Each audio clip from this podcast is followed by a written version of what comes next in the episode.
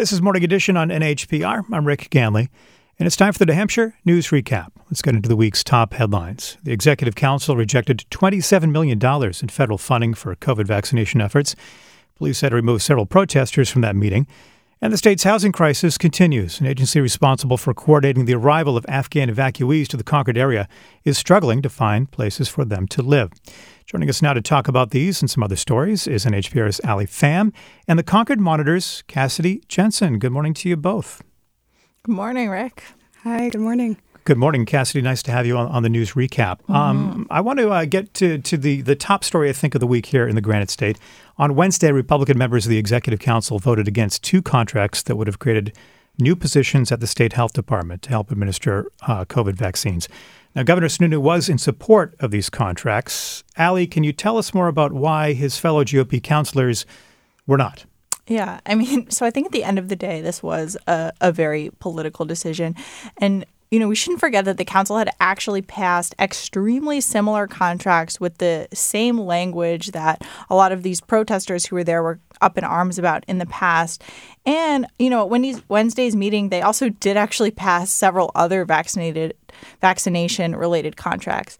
In terms of some of the councilors' actual reasoning for, you know, voting these contracts down, it was a little bit hard to tell. I mean, before the contracts were voted on, there was, and I mean, Cassidy, you saw this too, just a very intense period of discussion and questioning of Commissioner Shibinette as to the necessity of these funds and Attorney General John Formella about some of the language in these contracts that protesters had kind of mistakenly believed the st- made the state somehow more beholden to the federal government, which again, you know, Formella explained was not the case.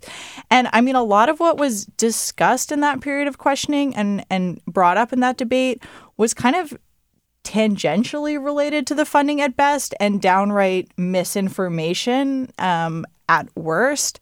Um, I will say, though, I mean, Councillor Janet Stevens did actually pause the vote to give a statement that was seemed meant to preface her no vote, and um, actually went back and read it this morning just to make sure I was summarizing it cor- correctly, and it's it's a bit opaque as well. I mean, she basically praises the need for what's outlined in the contracts and hails the importance of vaccine access and equity and uh, says we need to combat COVID 19 disinformation, but then also says, you know, she doesn't support the language in these contracts and maybe there's other funding for them. So, I mean, the reasoning was kind of a bit yeah. all over the place. So it, it, may be slightly different reasoning than some of the protesters um, were, were, talking about. These vaccination contracts sparked that, that disruptive protest that shut down the executive council meeting two weeks ago when the, the vote was originally scheduled.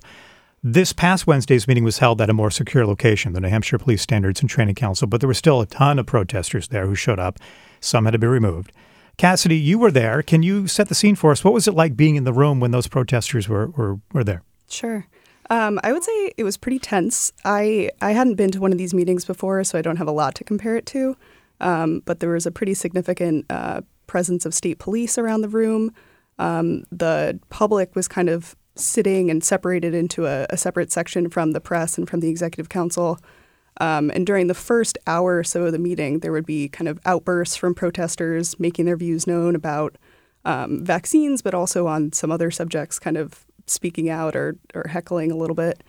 Um, and then Governor Sununu would, would sort of tell the crowd to settle down. Um, eventually, a state police officer told them that if there were further disruptions, people would be arrested for disorderly conduct, um, which ended up happening. About nine protesters um, were arrested. Some for all, all of them had charges of disorderly conduct, and a few um, were charged with arresting, resisting arrest as well. And did you talk with these pro- some of these protesters? What, what did they have to say? Sure. I talked with a few people after the meeting. Um, they were very happy with the results of the vote. I talked with a protester named Kathleen Labonte who um, sort of saw this vote as a success of the public pressure that they had kind of exerted on um, their representatives. They, they saw turning down the funding as a victory for um, anti-vaccine, anti-vaccine mandate um, movement, and and generally we're just we're just pleased that the councilors had listened to what they wanted to, to have happen.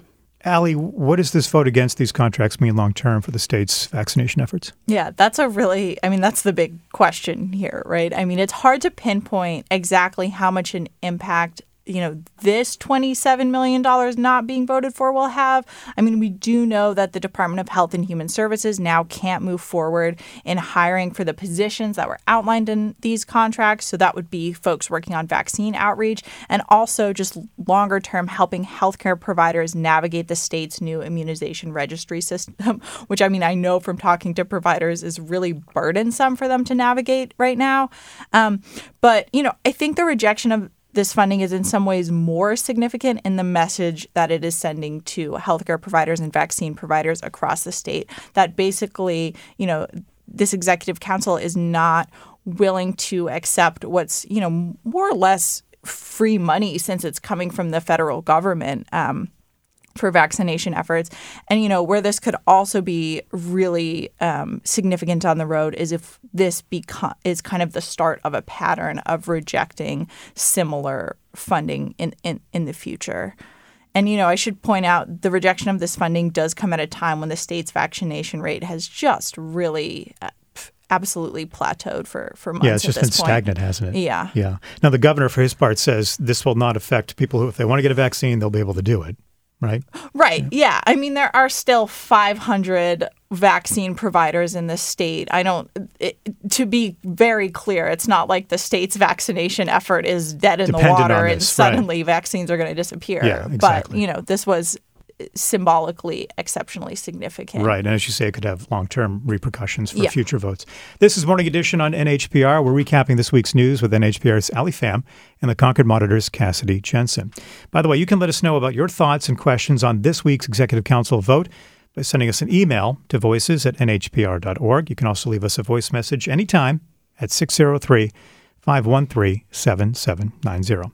Let's turn to some other news now. The, uh, the, now that the Taliban has taken control of Afghanistan, of course, we're seeing the U.S. expecting thousands of Afghans to arrive as they're evacuating, and some of them will be coming to New Hampshire. Cassidy, I know you reported this week that the agency responsible for coordinating their arrival is struggling to find places to live in the Granite State. Can you tell us more about that? Sure. Um, there are actually two organizations that are responsible for resettling Afghan evacuees here in New Hampshire. Both of them have been struggling to find housing. Um, Centria Care Alliance here in Concord um, is typically a, a, refugee resettlement agency, um, and the Afghan people who have been evacuated have this status called humanitarian parole, which is not quite the same um, as refugee status, but they're being kind of filtered through this similar pipeline um, with this emergency status. So right now, Ascentria um, is trying to find places for people to live before they can get them settled in their new home with jobs, with enrolling kids in schools. Um, and it's been very difficult because there's a really tight rental market yeah. um, in Concord, New Hampshire in general.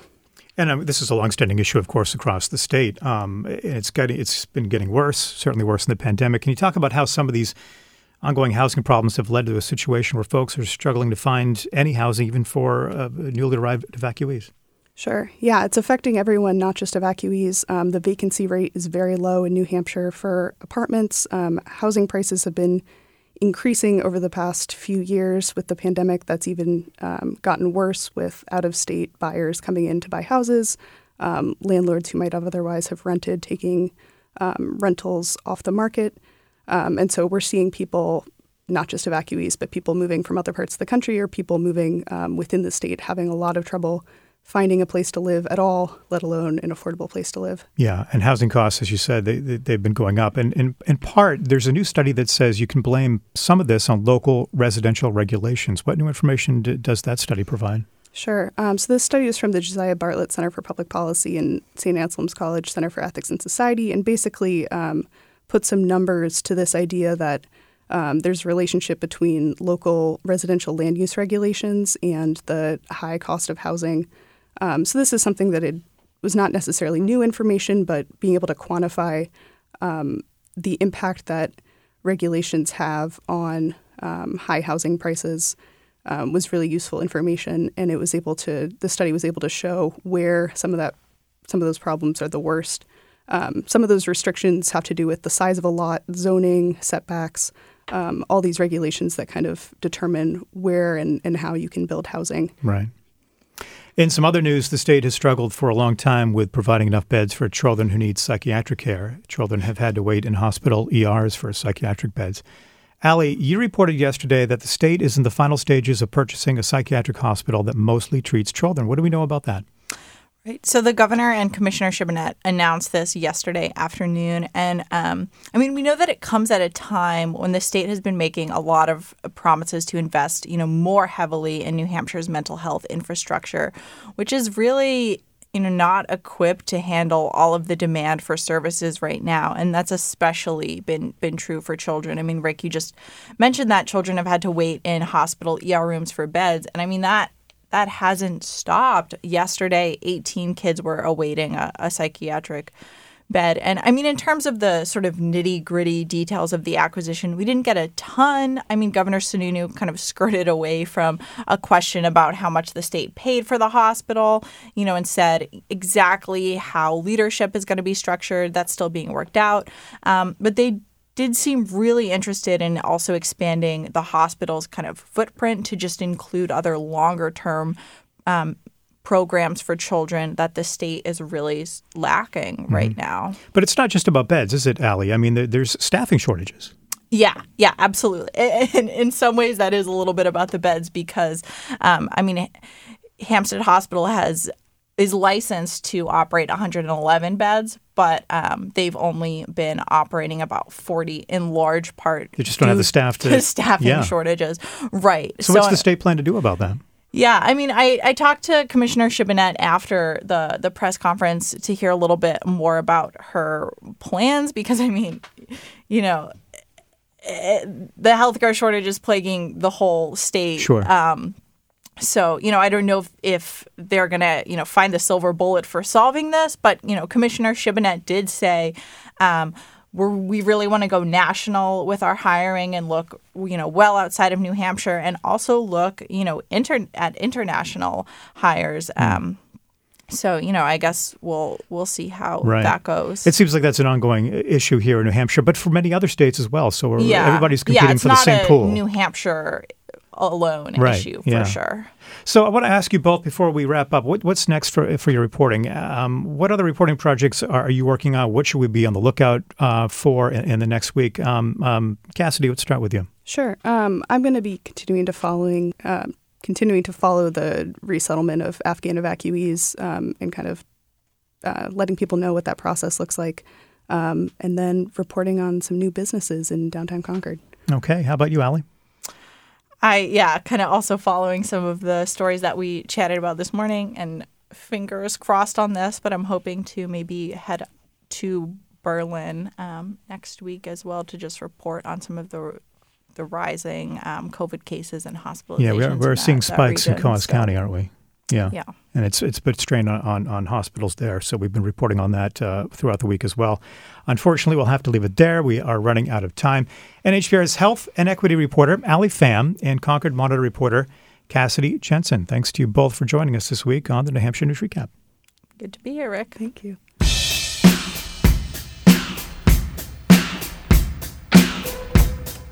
By the way, you can find more of their work and all the stories we talked about this morning at nhpr.org and concordmonitor.com. And be listening to Morning Edition next Friday at this time to hear another round of the New Hampshire News Recap where we cover the top news of the week. I'm Rick Ganley. This is Morning Edition from NHPR. But you knew that.